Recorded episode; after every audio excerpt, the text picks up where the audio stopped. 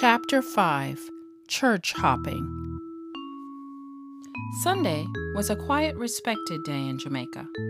The shopping centers and stores were closed, even the small shops on the corner. In Four Roads, the bars never opened up, and the patty shop was quiet. All you could perhaps hear were the many church bells of all the churches giving the call to worship. So on Sunday morning, the streets were mostly empty, except for people walking on their way to church. There was the occasional church bus with the name of the church printed on the side, with mostly the elderly and the children who couldn't walk far. The women, in their fancy hats and Sunday best, dresses and skirts, never pants, trudged up the street in the heat, trying their best to avoid potholes or the occasional splatter of rainwater or perhaps dust from cars going by. This was no easy feat if you were a woman in high heels, or if it was a rainy day and you had to juggle an umbrella with your purse, your Bible, and perhaps hold the hands of small children.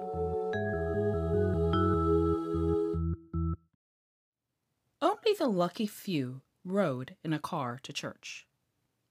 Some of the churchgoers were notoriously late all the time as they were on Jamaica time, which is at least one hour later than normal time. And if the parents didn't make it to church, they were sure to send the kids, all dressed up, to Sunday school faithfully. For some reason, everyone in my family went to a different church.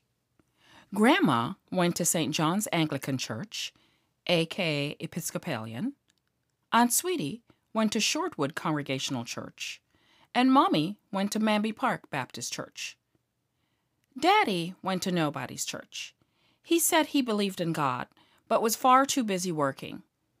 So when Mommy was in America, he would drop me off to Sunday school, all dressed up in one of my frilly, poofy dresses that my mommy brought from America, my black patent leather shoes with ruffled socks, and my trademark hairdo with starched hair ribbons perched on my two plaits. He made sure I had some coins in my purse for the collection plate and told me to pray for him. He told Grandma and Aunt Sweetie to put in a good word with God for him, too. He said he was going to be saved by association with godly women, to which Grandma would reply, Hmm, you better start going to church, too. If you're dead, what church going to bury you if you never set foot in it? Most of the time, I went to Shortwood Church for Sunday school, as it was closest to the house. Grandma Vida's church started ridiculously early and was further away from the house. Shortwood Church was close to the road, with a cemetery filled with tombstones to one end. After Sunday school, to which Daddy usually dropped me off, I would go to the service and sit by Aunt Sweet in her pretty dress and broad brimmed hats trimmed with bows and flowers. All the ladies had hand-held, beautiful fans to ward off the warm air that streamed in through the open windows, as well as the exhaust you smelled as the cars and trucks rumbled by. Sometimes the minister would have to pause the prayer or hold a thought during the sermon as a loud vehicle passed by and resume his point after it had gone by. There were a few well dressed men to usher and to pass the collection plate each Sunday, but the majority of churchgoers were women. On First Sunday, the service was extra long because of communion. The choir filed in at the beginning of service, sporting their colorful robes with wide sleeves, while Sister Mabel pounded away on the out of tune organ. Sister Davis would always do a solo in that high pitched, squeaky soprano voice of hers, where you could not understand a word. Aunt Sweetie would giggle and whisper, She sound like she hungry. and everyone said a firm, almost relieved amen when she was finished. Members put their collection in weekly envelopes provided by the church. I always made sure my coins made a loud clanking noise on the collection plate as it went by. If I was not behaving well, or whispering too loud, I got pinched. But if I was good, I might get one of Aunt Sweetie's special red and white peppermint candies from her purse. I would look around the church to see who was singing off key, who was making change in the collection plate, or perhaps laughing when Old Man Williams dozed off, almost losing his fedora when his head jerked suddenly. My favorite church days were the special days, like Palm Sunday, when everyone wore green. The church was lined with palm branches, and once they even led a donkey down the aisle of the church to remind us of when Jesus rode through the streets of Jerusalem. Sometimes everyone was given palm leaves to wave that day. Easter was strictly a church holiday. Jamaicans had no knowledge of an Easter bunny or baskets of chocolate, dyed eggs, or candy, even though I might have liked that. The closest we came to that was bun and cheese. No, for me, it was all about a brand new white or pastel colored dress with ruffles, eyelet, or lace, with a new hat, white gloves, and white patent leather shoes with my matching purse. It was all about the look for me. There I was, with my small Gideon Green Bible in my purse, singing, Christ the Lord is risen today. Hallelujah. Everything was closed on Good Friday, except for the church. The somber Good Friday service from 12 to 3 was a little long for me. When I went to Immaculate, the Catholics had a special Good Friday Mass where you went around the chapel and visited the Stations of the Cross, where you meditated on a specific event from Christ's last day on earth. Their Easter Vigil service was one of the most beautiful that I'd ever seen.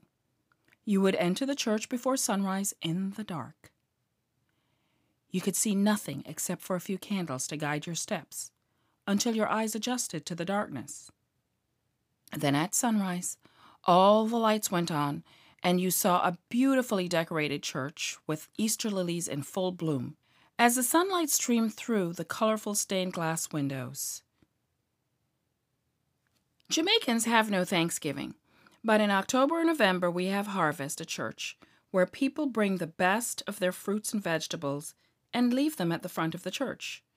The food is donated to the poor. So we missed out on turkey and stuffing. No pumpkin pie. But we still had a good harvest. As I mentioned before, I was introduced to the Catholic Mass at Immaculate. The Mass was in Latin, so most of the time I didn't know what was going on. But I was looking pretty in my new lace veil over my head. You had to have good knees for Mass. There was a lot of standing and kneeling, and sitting and kneeling. They even had kneeling benches. Some padded, but most not. Ouch. Then there was confession, where you had a chance to go behind the curtain and confess your sin. Forgive me, Father, for I have sinned. I stuck my tongue out at Grandma Vida behind her back. Or, I used Daddy's very special pen without permission. Or maybe, I slapped my sister Susie because she got in my stuff again. Sometimes I had nothing to confess, so I made stuff up. I didn't want to waste the priest's time, after all. Then the priest would tell me to say three Hail Marys, two Our Fathers, and off I went with some rosary beads I'd bought at the school bookstore. Now, my family was not Catholic and did not understand some of these practices. There were lots of girls that went to school that were not Catholics but chapel and Bible study was mandatory. One of the optional things was the Eucharist, which was like the communion or the Lord's Supper. At the appointed time, the priest waited at the front with a silver or gold chalice of wine, into which he dipped the host or the thin wafer of bread. Then he would stick it into your mouth as he said, The body and blood of Christ.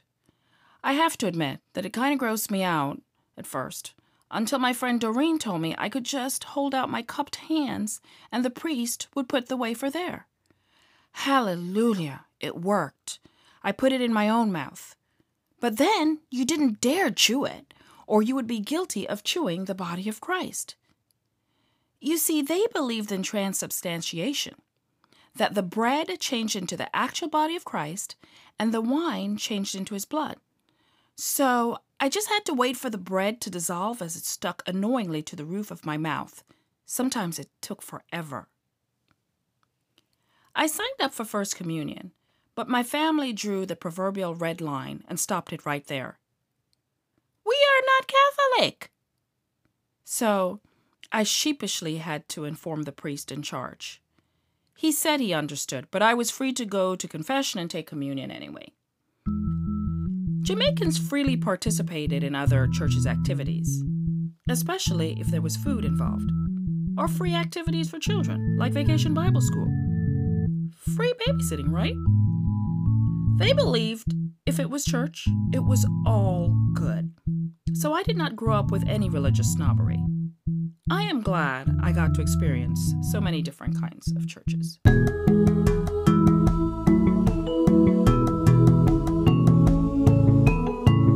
Gibraltar Lane, a Jamaican Odyssey, was written, performed, and produced by Marcy Malcolm, based on the life and times of my childhood in Jamaica. Music and editing by Charles Malcolm, with special thanks to Christopher Malcolm.